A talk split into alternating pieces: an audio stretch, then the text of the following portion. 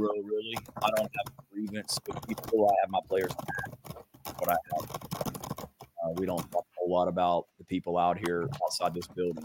And, um, you guys covered us last year. Remembered after the Tennessee game, I walked in that press conference and I said that, you know, you guys don't get to write the story of the 2022 football team, and um, that wasn't a grievance with with anyone outside this building. It was um, no one in this, no one cares and works harder and is more invested in what we're doing than the people in this building.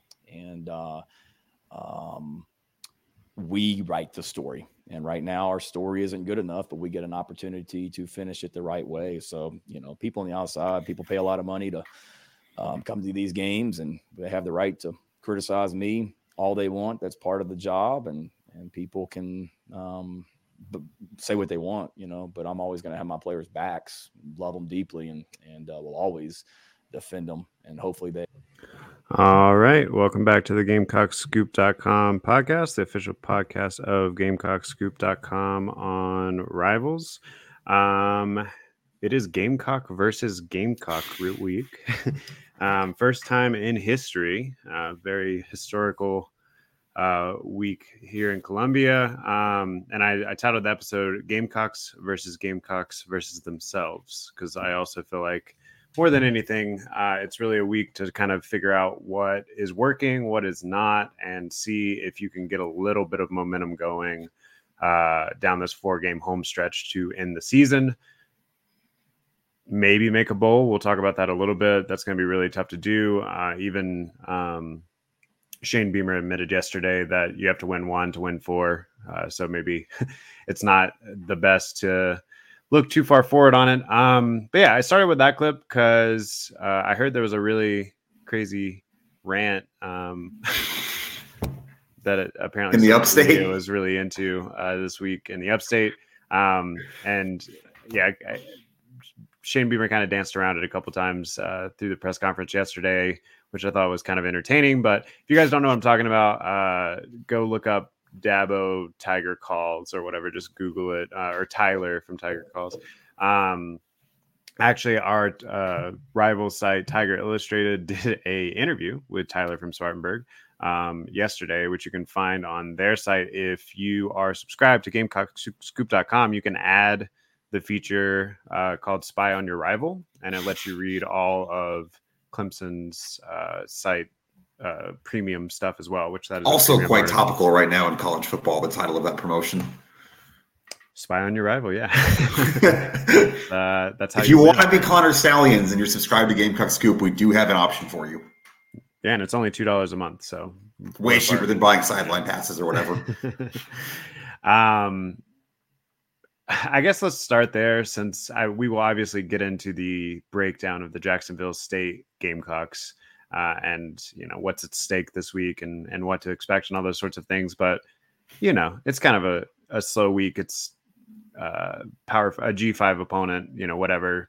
Uh, I, I'm sure a ton of people aren't uh, looking through the depth chart of Jacksonville State right now and just foaming uh, at the mouth at, at what's going on there. So let's talk a little Tyler versus Dabo for a second. Um, what was your, I guess, take on that whole situation on Twitter? So again, if you guys missed it, Dabo basically went off on a caller uh, on Tiger Calls, which is similar to Carolina Calls. Um, they do it on Monday nights instead of Thursdays, but um, went off and basically the caller had asked him why why he makes so much money uh, for a four and four start to the season or something like that. Which you know that's definitely a message board sort of uh, response. Um, I don't know. I've, I saw a couple of people on Twitter, including um, some Gamecock fans kind of justifying Dabo's response. I saw some other people saying he was kind of whiny. Did you did you have a take on it? I guess. I I think the I use the word take loosely is just Dabo just knows what he's doing. Like I guess I I think this is probably more calculated than people think. We we talked before we started recording about a Dabo ran from back in the Spurrier days after they'd lost a few in a row to South Carolina. Um, you saw earlier this season some of the comments about you know needing to lighten up the bandwagon. I just he knows what he's doing. He's been doing this long enough. Um, I'm not going to go as far as saying that Tyler from Spartanburg is a Clemson staffer who was trying to get Dabo to say something, but also I think there's a good chance Dabo went in there wanting to say something like that and maybe got an opportunity and took advantage of it. Yeah, I don't know that it had anything to do with the specific person, but you know, if I'm going, if I'm going to put my tinfoil hat on for a second, uh, we know that they have like call screeners on those sorts of shows. I'm sure they let someone through that was going to ask a negative question, uh, and he already had a little bit of a a response ready to go. Maybe it wasn't going to be five minutes worth of that, right. but he, he had a lot of those stats queued up and and ready to go. Um, I do like how he tried to act like he didn't know all of it off the top of his head. Like he, he's not just like constantly thinking about how he's hesitating a little bit. um, yeah, I mean, I don't really like Dabo. Uh, I mean, he's fine, whatever. Like he he's doing he's doing the thing, but to me, the whole shtick always came off a little as ingenuine. Um, whatever, it doesn't really matter. Uh, that's me growing up a South Carolina fan, and maybe uh, whatever. Uh, but the the the response itself, I thought was like, I guess justified in the sense of you. He, he's the most successful coach in Clemson history, certainly in recent Clemson history. Like you said, it's been there's 35 years in the desert or whatever of them chasing a national championship after the 1985 one, and then they've gotten two in the last seven years. You know, all, all that stuff that he said is true. Um, and so to me, he's built enough credibility to have a bad season or two or three, you know.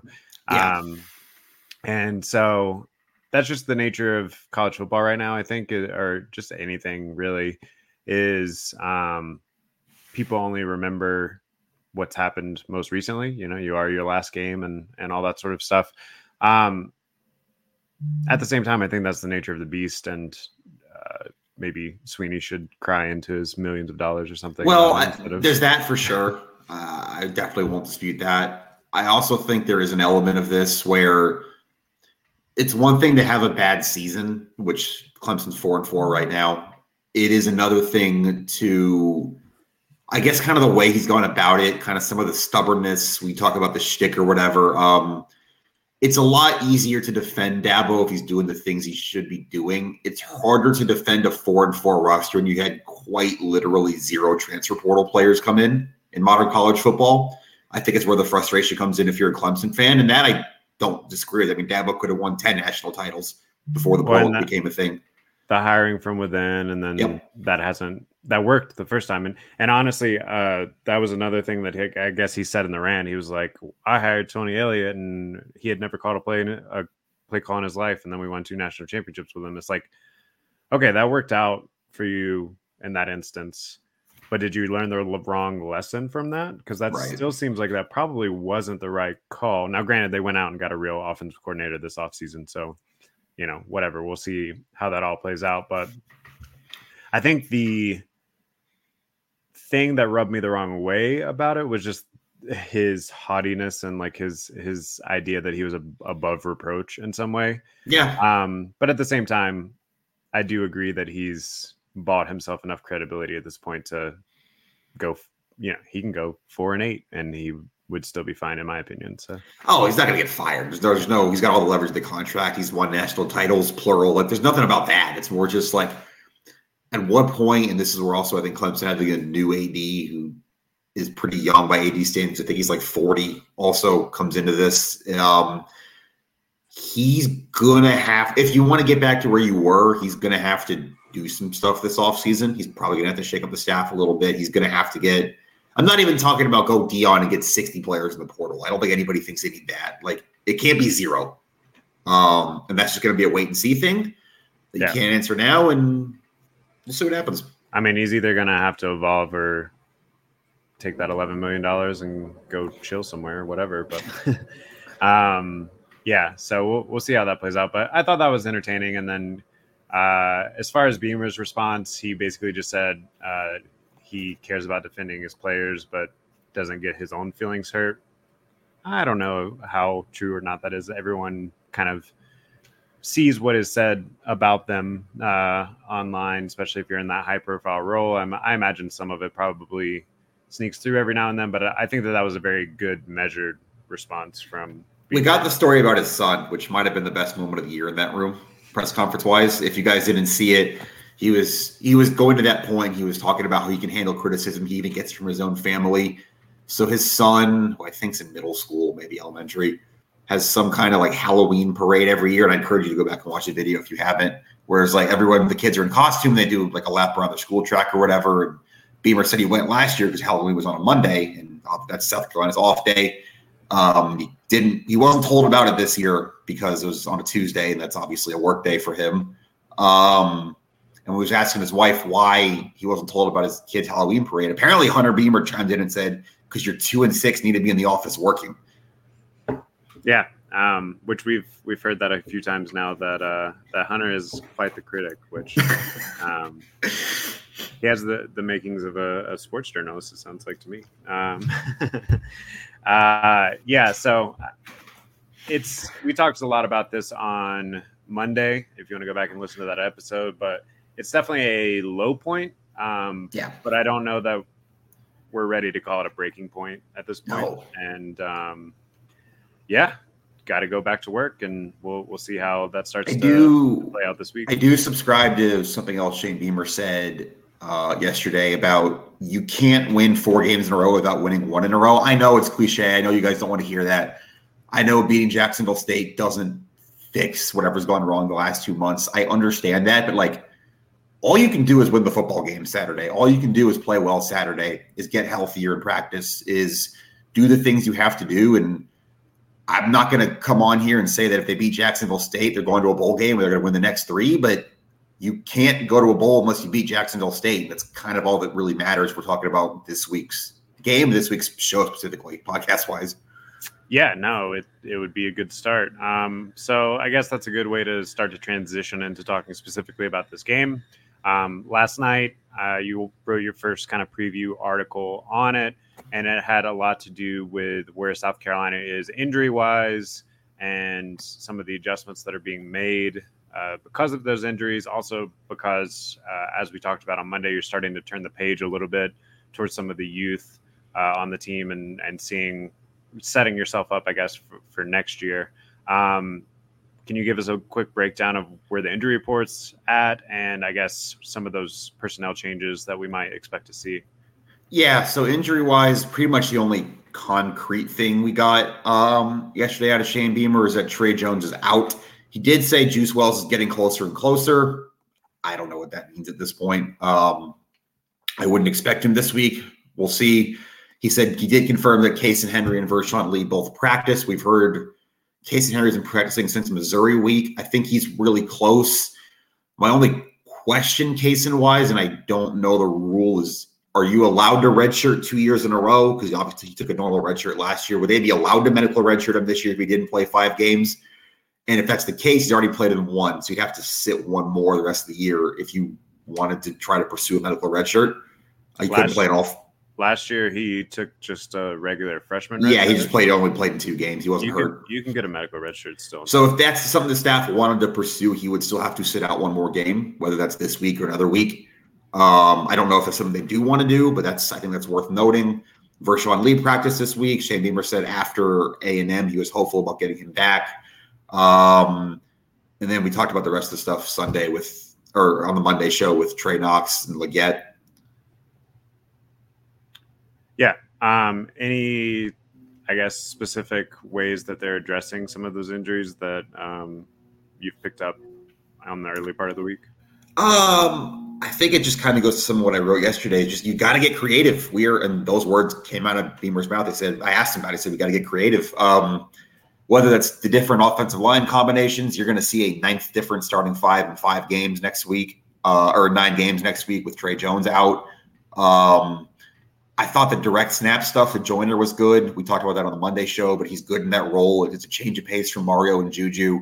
Um, something Joyner pointed out is that it gives him an extra blocker because obviously you don't have a quarterback and a running back on the field on a play like that.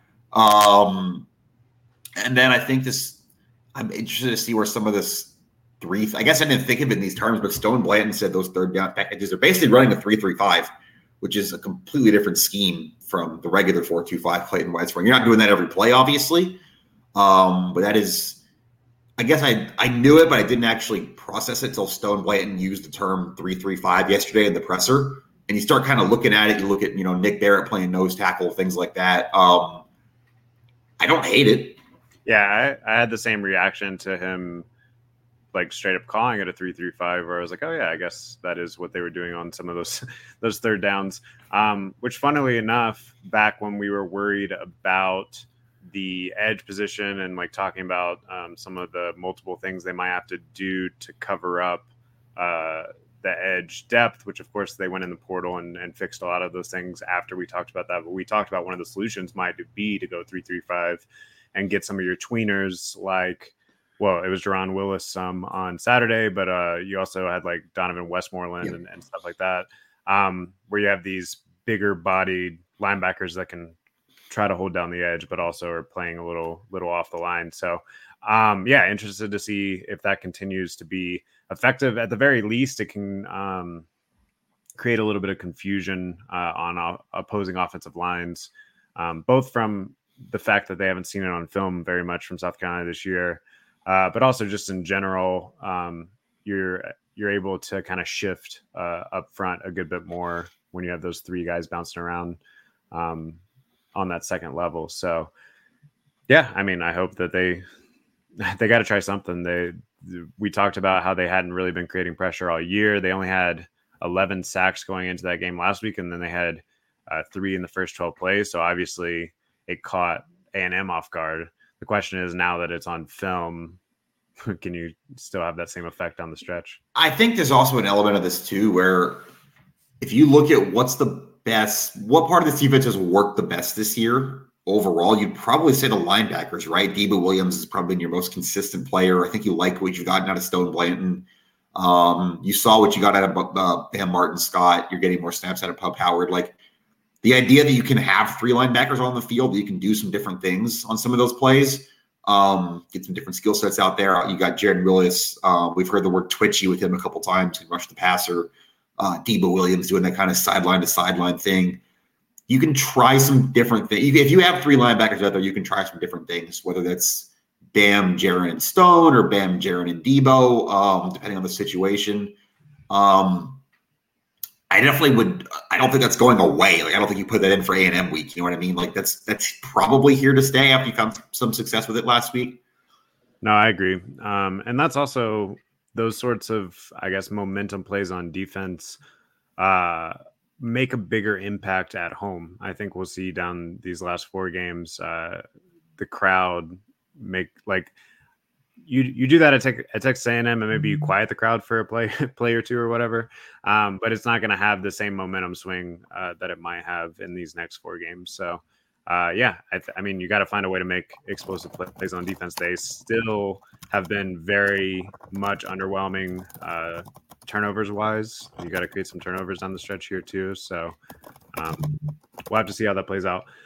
The normally we uh, have the coordinator press conferences before we do the podcast, but uh, Alan is headed to Paris, we oui, oui, um, tomorrow, right? Tomorrow. Yeah, headed towards Atlanta today. Also, I got to interject here some men's basketball news that I hate to share, but just dropped now. Collin Murray Boyles, a true freshman, is out indefinitely with mono. He missed the exhibition or the Garnet and Black Madness because we knew he was sick last week. That's all Lamont Paris said. That is now more than just sick. So hate that for him and best wishes on recovery. Man, that's that's too bad. And I actually just was seeing a lot of hype around him specifically yesterday. Um, some other outlets were talking a little bit about him, and I believe he got named to like a freshman watch list. Yeah. Um, that hurts. So, yeah. Uh, I've never had mono, but I had a friend in high school that had it, and they were out out of commission for like two months. um, obviously, you know, we don't know how long he's had it and and all that sort of thing. And you get to where you can be like somewhat athletic prior to that, but uh, there's sort of lingering um, fatigue and stuff with mono that, that lasts a long time. So uh, he probably will be able to play before too long. Will he be able to play a full game? Uh, it may take a, a, a, little while before, maybe after the Christmas break or so before that, but we'll we'll see. I'm just speculating on that. Um, anyway, oh, so yeah, uh, what I was saying about the coordinators. Uh, if you want to check out GamecockScoop.com here in about an hour when the coordinators press pressers start, uh, Alan will have live updates on the Insiders Forum for that. Uh, so you're not missing anything. You'll just have to get it through a little bit of a different venue this week. Um, Who knows what Pete Lembo could say today? Could be anything. Uh, yeah, uh, some of his. Uh, no, I'm not going to go there. Never mind. Uh, uh, he's got some very fun uh, World War II banter sometimes. So we'll we'll see if there's any uh, battle strategies. oh, one thing you you you mentioned Pete Lembo, and I guess one thing we didn't talk about on Monday that Shane Beamer talked about yesterday was just uh, some of the special teams plays that were really close. Um, and I remember seeing in real time. I believe South Carolina was only they had gotten within 10 mm-hmm. They had forced a punt on Texas A&M, and they're like inches away from a blocked punt. I don't know how they didn't get it. They were in the right position. They had a couple guys there. Like, I, don't, I don't even know how it didn't happen. Which, uh, like like Beamer said, it, maybe that doesn't make ch- change the result. Maybe it does, but if you somehow block that and run it back, and it turns into a three point game at that point, it's it would have been interesting. But um, yeah, so you just that goes back to the turnover point for the defense, but special teams defense, you got to make some explosive plays. Probably not against Jacksonville State. You could probably win either way there. Um, but if you're going to win four straight, you're going to need. So I don't think we brought this up at all Monday. Jalon Kilgore is your new punt returner, or at least he was last week with Ahmarean Brown out. I like the look. I like um, trying something different. I don't think that says anything particularly great about Eddie Lewis, who also didn't play a snap on offense on Saturday despite making the trip. Um, and I think it just goes back to again the amount of trust the staff has in Jalon Kilgore that you're putting a true freshman back there to catch a punt in front of hundred thousand people. Yeah, I, I agree. I also uh, we got word this morning that he made some. DB it's the yeah. I just had the shot. It's the Shaun Alexander Freshman of the Year award. He's a semifinalist, which I believe is twelve is where they cut the watch list to for the semifinal round. Yeah, and so um, I guess another another bright spot along the way uh, this season is uh, at a position that you already thought you had two young stars. Uh, now you have three. Yeah, I, I think you. I think you. I don't want to say Kilgore's the best of them, but I think you maybe feel the best of him right now. Maybe. Um, also, just yeah. looking at this watch list, you've got just for the SEC players who actually made this cut. You've got Caleb Downs from Alabama um, who was a five star. You've got Torian York from A&M, who I believe was also a five star, and Kilgore. And in terms of SEC players on this freshman of the year watch list, that's it. Just those three. Yeah, I think another important thing uh, to keep in mind as we're thinking about the future, um, thinking about next year, assuming you hold on to the 2023 class, which of course you've lost one uh, in Xavier McLeod in the last week or whatever. Um, I actually think, even though it was the highest rated of the Beamer era thus far, um, you had 24 commitments and ended up being ranked number 17 by the rivals rankings. Um, that might even be underselling it. So um, you think about about a guy like Jalon Kilgore, who, like you said, is you know in this elite group of freshmen in the country. Uh, he was a three star in in that class. Um, Judge Collier, three star, has already seen some some playing time as a freshman. Um, Connor Cox, three star, has already seen some playing time as a freshman. Trovon Baugh, three star, has already seen some playing time as a freshman. So, uh, in addition to all the upside four and five star guys that you had, you're already seeing some early contributions from the bottom, uh, even though you know, relatively speaking, but the bottom of that class. Um, so yeah, holding them together, holding this 2024 class, which does have all, the, you know, uh, headlines and stuff uh, that you were looking for in that 2023 class uh, with tons of four and five stars. I think you are building. I think they that you're building from the ground up in a way that's that's going to work. It's just can you weather the storm long enough to see it all come to fruition? Yep, I think that's that goes back to what we talked about about holding the ship together, about keeping things kind of in place right now. And I think that's as good a place as any to transition to a little bit of Jack State. We haven't really talked much about the actual game happening Saturday. Um, I guess what's your kind of initial take or first thought when you think of this game? South Carolina favored by 15 and a half right now. Yeah, that line seems about right. Um, Beamer did open his his press conference yesterday, kind of cautioning that this is the same Jacksonville State team that beat Florida State two years ago. Granted, a much different Florida State, probably a little different Jacksonville State. Um, as far as what to expect, uh, you know, Jack, we we talked a little bit on Monday. Jacksonville State is seven and two, but really their two losses haven't been very close, and they've been against the upper um, the two best teams they played. The two best teams they played. Good way to put it. Um, which you know, even those two teams in Coastal and Liberty, you would think South Carolina would be, you know, favored against at home. So uh, a little bit uh, on what to expect from them. They they run like a two quarterback system.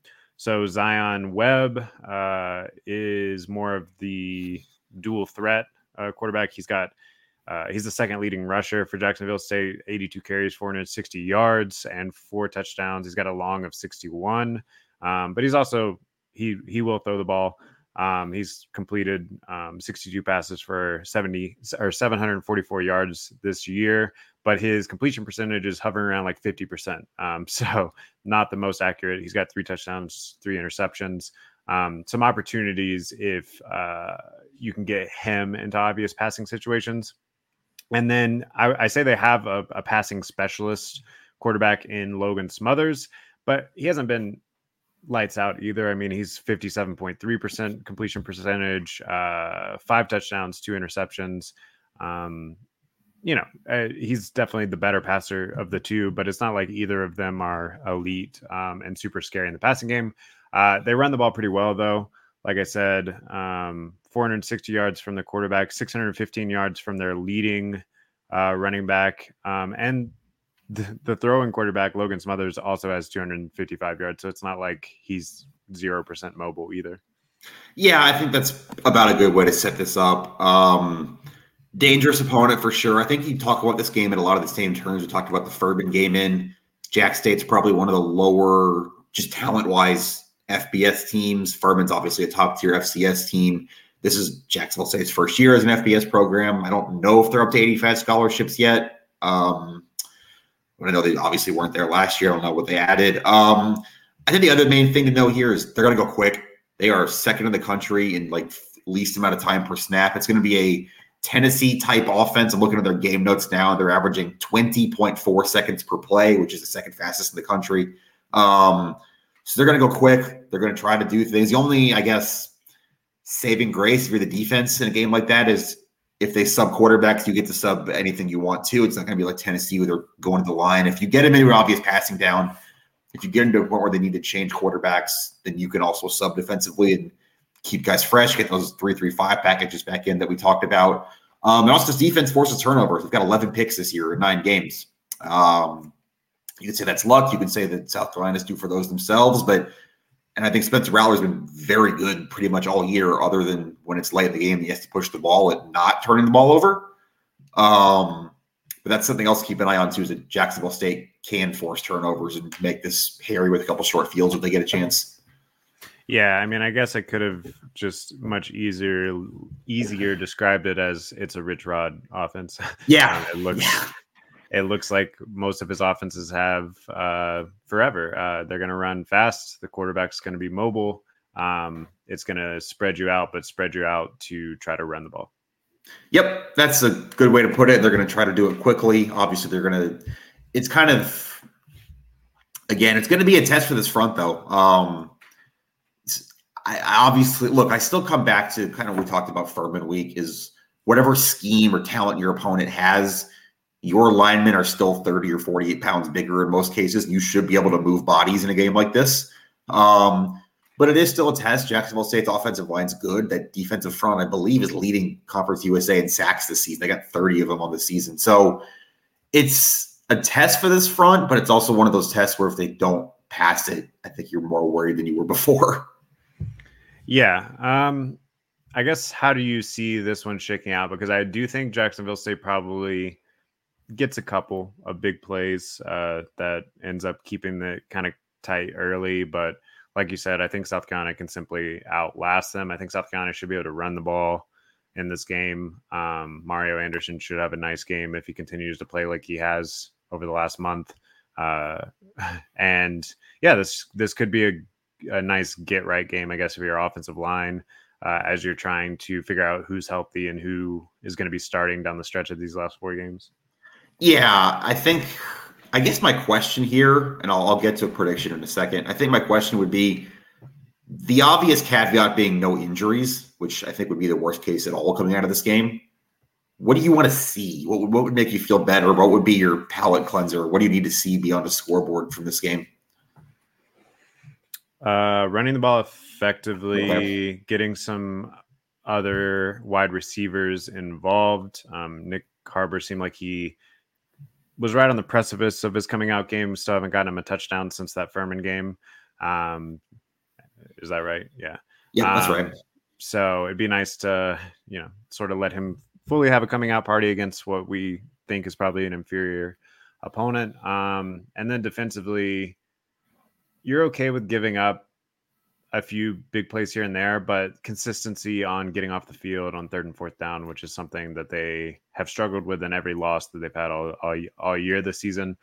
I think you can probably, you know, still get away with giving up some points to Jacksonville State, but you won't feel too good about the rest of the games on the stretch if this one ends up, you know, 31 to 24 or something crazy like that. Yeah, I think my thing is I think you hit the nail on the head. You need to see defense, you need to see people, you know, we'll see we've talked about okay, they've got pieces, they played well in spurts, they played well coming out of half of Mizzou. They started the game hot at A&M. Four quarters, I mean, geez, even like three quarters of really solid defense, as long as the bottom doesn't totally fall out that other quarter. Just I think that you were used the word consistent. I think that's right. Just doing the right things, doing the things you're supposed to do. Um, I think cleaner football is my other one too. We talked about some of the kind of the miscues and mistakes, the kick catch interference penalty, the 12 men on the field last week. Um, some of that just kind of simple stuff that you don't want to see your team doing by week nine. I think if you can cut some of that stuff out this week against Jacksonville State, you uh, you probably feel better about things. Yeah, along that same note, uh, cleaning up the drops. We talked yeah. about some of the crucial drops that uh, happened last week. Um, and yeah, I mean, ideally, you'd you'd like to get enough of a lead in the fourth quarter that you see a little bit of that freshman movement. Uh, LaNorris Sellers, um, Tyshawn Russell, maybe even some Elijah Davis, whatever. But uh, Shivers up front. Yeah, just just starting to see uh, what you got in some, in some of those guys uh, as we go down the stretch and, and start to move on and turn the page on the 2023 season that's not necessarily a requirement though. Whatever. If you win comfortably by two or three scores, um, I think you you still feel pretty all right. Do you do you have a specific score prediction on how you think it's going to go? I haven't made one yet. I do think there's a very similar Furman type feel to this game, which I believe that was 47-21. I don't know if you're going to score into the 40s again, because I think you're just trying to work on things on offense as much as you are just going out and dominating. I'll say like South Carolina 30 five, Jacksonville State 17. That sounds about right to me as well. I did I was looking back at the the Furman box score because I remember there being some hand wringing on our forums, and that's because uh, that one was tied seven to seven at the end of the first quarter. It wouldn't shock me. Yeah, I would yeah. say it wouldn't shock me if it's if it's something like that again. A little bit of a slow start. Um, on on both sides of the ball. Maybe uh, Jacksonville State hits a big play um, or a trick play or something like that, and makes it interesting. Uh, but ultimately, I think you simply outlast them um, down the stretch. Uh, you mentioned that as you were heading into uh, media yesterday, you were able to hear the practice field a little bit, and they seem to be putting an emphasis on fourth quarter. Yeah, I heard the word fourth quarter a few times. Words and I tend to think that uh, that's the storyline of this one is is you're just simply more talented, uh, have a little bit more depth than this G5 school you're playing, and I, I do think down the stretch in the late third and fourth quarter uh, you pull away. So yeah, uh, 35 to 20 just to give a different score, but I, I think you're probably spot on. With now that's not a cover though. That's 15 and a half is your number right now. Mm. Well, that's uh, it's possible. They will not be in your parlay yeah, this week. They will not be in my parlay this week. I stopped betting on South Carolina. Nah, uh, early, early, early, early on in the season. So they kept they kept screwing me up. That's about all I had on Jack State. Yeah. Uh, so on Saturday, it'll be me and intern Peyton in the live thread on GamecockScoop.com. Come hang out, talk some ball. Uh, Alan is going to Paris, and that game is on Monday. Monday. I've got some fun stuff for y'all coming too. Some some features, some people I've already talked to about it. Just keep keep your eyes peeled on the site over the weekend and going into that next that Vanderbilt week. Some, there's some good stuff coming. Yeah, so uh, South Carolina playing Notre Dame, uh, the women's team uh, in Paris. For those of you that didn't know, on Monday we will have all the coverage for that. Uh, men's basketball starts next week, or they start tonight. Exhibition tonight against exhibition. Wofford, and then the first game that counts is also Monday against USC Upstate. And I will be in Charlotte next Friday for their first Power Five game, their first kind of big game against Virginia Tech. Little Beamer Bowl on the hardwood. Yeah. So for those of you that are starting to check out on the 2023 football season. 2023 basketball season is getting ready to go. Uh, if you go back in our YouTube channel or our Spotify feed or wherever you're listening, uh, you can see our basketball preview. Uh, it's in the title. I believe it was two episodes ago, but go back and check that out. Um, we will be back here uh, after the Jacksonville State game to talk a little bit more about that. I don't know if it'll be both of us or what. We'll have to figure out time zones uh, and whether or not you're eating a croissant or what's going on over there. But um, we will have some content for you uh, following the Jacksonville State game. And uh, until next time, this has been the GamecockScoop.com podcast. We'll see you.